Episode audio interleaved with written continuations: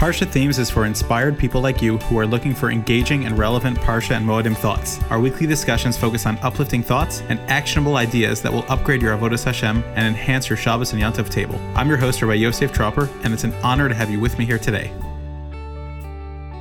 Hello and welcome to Parshas Naso. I wanted to share with you three thoughts that I want to develop from the Ramban. I hope you'll find them interesting. We're in Parak Hey Pasuk Tesvav, and the Pasuk is talking about the Sota, who was brought to the Beis Hamikdash in order to determine whether she is guilty or innocent of unfaithfulness to her husband. And the pasuk says explicitly, "Lo yatzak alav shemen." You should not put oil on there. And it continues and says, "Lavona, frankincense, which was a delicious smelling spice that was used, is also not used."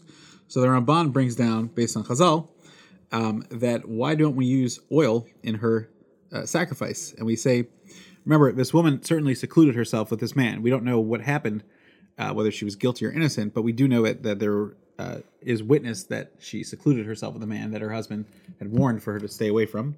And so she didn't act appropriately no matter what. Question is how inappropriately she acted. But the Ramban says that oil brings light, and oil is always referred to as light. And she acted in darkness. And of course, it's referring to a general idea of darkness. People turn off a light when sinning. But it's also referring to the idea that sin is darkness, and therefore this korban doesn't have any connection to it.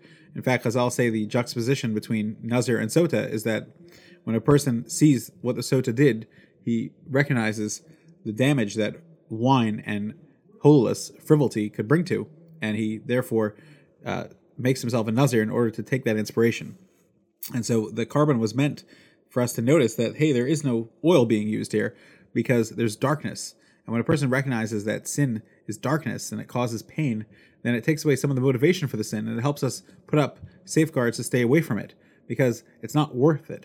One of the most powerful words that we say on uh, in Vidoy on Yom Kippur many times we say that Hashem we rebelled against you velo shavalanu. It wasn't worth it. Sins are not worth anything. The Gemara says Gehenim, hell, purgatory, is called so because it comes from the word chinam, that people go there for nothing. That doesn't mean nothing. You have to be guilty to go there. But it means that the sins that people do are really nothing. They're sins of passion that cause a person to live a life that is not in line with Avodah Hashem. And that's what we have to think about in our own life, velo shavalanu, the things that the worthless things that we're doing. And instead to focus on the things that are shavalanu, the things that are worthwhile, our Torah, our chesed, our midos, our personal development, our relationships, the things that we're investing our time and energy into, that's what carries us so far in life. The, Ramban also brings down that there was no lavona, frankincense there, because the emos were called lavona. Lavona is a beautiful smelling spice. The emos, midos, and emes and Torah that they inspired the Jewish people with carries on from generation to generation. We bless our daughters that they should be like Sarah, Rivka, Rachel, and Leah.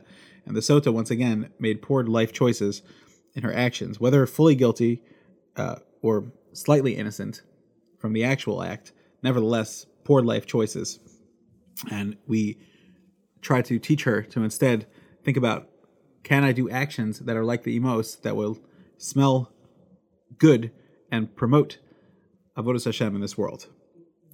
Moving on to Parak Vav Pasuk Aleph. So what's going on is that the pasuk tells us that a nazir who finished, who completed his days of nazirus, has a whole process of how he becomes uh, tahar, and the pasuk says that he brings a chatas, a sin offering. So the question is, what did he do wrong? So Chazal explain that maybe perhaps one of the sins was that he uh, took on the Naziris in the first place. That it's Machogas in the Gemara whether he's called a chote or not. But we're not. The, the Ramban goes with a different angle, and we're not going to discuss that. So the Ramban says al pshat. What's the pshat? The pshat is that this man's Naziris is ending. So what happened? The last thirty days, at least, which is a standard Naziris, he was holy. He stayed away from tumah. He stayed away from wine. He didn't cut his hair. He lived a more elevated life. And so the fact that he's going back, Beshuvo, he's returning, says Ramban, tame b'taivas olam, to go back to Olam Hazeh, to take in all the desires of Olam Hazeh, that's what he needs to bring a chatas for. Now, of course, according to the Shitas that say that he's a chote for taking it on, it's very interesting because it sounds like it's a double standard. Like, he shouldn't have pushed himself away from these, these things. Hashem wanted him to enjoy the world. But the Ramban saying something else. Ramban is saying that if you're living at an elevated state, make sure to take it with you. Make sure to recognize that yes, it might not be sustainable, and maybe even Hashem doesn't want me to live on that elevated state where I'm totally separated from it. But just know that there is a downgrade happening, and even the word Nazir itself means Nazir. He's a uh, crown, like we find that Yosef Atzadik is called Nazir Echav, the crown of his of his brothers. What that means is that when a person elevates himself above Olam Hazeh, he has a crown on his head because he's using the world for its purpose and he's focusing on full avodas Hashem. What an amazing opportunity! Last thought is at the end of the parsha, Perik Zion Pasuk. So the Ramban says something very interesting. The pasuk tells us about all the gifts that the Nesiim donated to the Beis Hamikdash, and it says they brought their korban before Hashem. But the problem is that there weren't sacrificial offerings that were brought. Uh, the car- there wasn't a korban. They didn't bring any animals that were brought.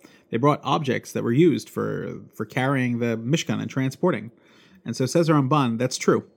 But since the wagons that they donated were for the korbanos, they're called the korban.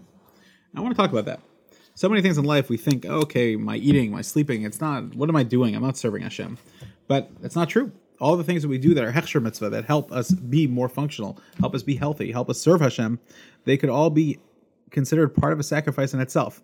The Nesiim didn't bring any animals. It's true. At that juncture, they didn't bring things to be offered up. But nonetheless, their contribution is called a korban. It's called a sacrifice, and Hashem accepted it because it was something that helped Avodas Hashem. So many opportunities in life we have that we can be makadesh what we do and turn it into a mitzvah. One of my favorite pshatim is from a sefer, Habayis Menucha, which is a book on a sefer by Rav Moshe Aaron Morgenstern, a very very smart mashgiach who knew a lot about human nature and how to get along with other people. Beautiful, beautiful ideas. I really recommend the sefer. So he brings down the famous Gemara in Eruvin that says, Hi Alma, this world is like a wedding. A person should grab and take whatever he can. Referring to the opportunities to do mitzvahs, a person should grab whatever opportunity he has. But he says, what's up shot? He says, if you go to a wedding, so there's good food, there's good music, there's dancing, there's all types of great things. But the one thing that matters is did they actually get married or not? Did he say Harei Hamakudeshesli? That's the make or break of the wedding that makes it a celebration. And so he says the same thing. This world is like a wedding. A person could take whatever food, whatever whatever he needs, but he has to make sure that it's harei al that you're makadesh it for Hashem, and you say, "I'm doing this for the right reason."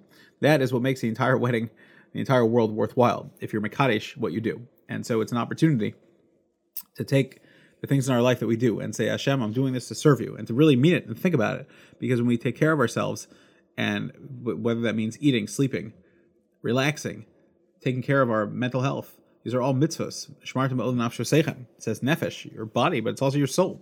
When we do these things, this helps promote well-being and it also helps us serve Hashem. And of course, when we're learning, davening, and doing chesed, we should know that we're doing avodas Hashem directly. But even the hechsher mitzvah is also a big part of the mitzvah because we are mekadesh the world to serve Hashem and to recognize Hashem's presence and to bring out the greatest kiddush Hashem in what we do. Thanks for joining us. For more Torah content and to make sure you never miss an episode, don't forget to subscribe and visit us at parshathemes.com.